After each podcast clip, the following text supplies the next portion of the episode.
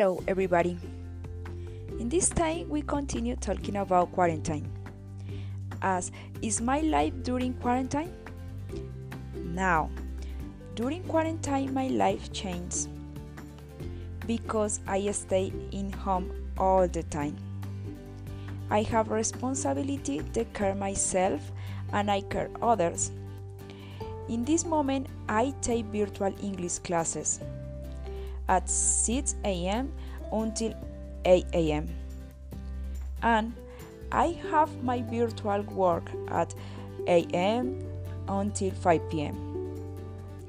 During the day I have to prepare breakfast, lunch, food, virtual classes of my son, and I have prepared my English classes.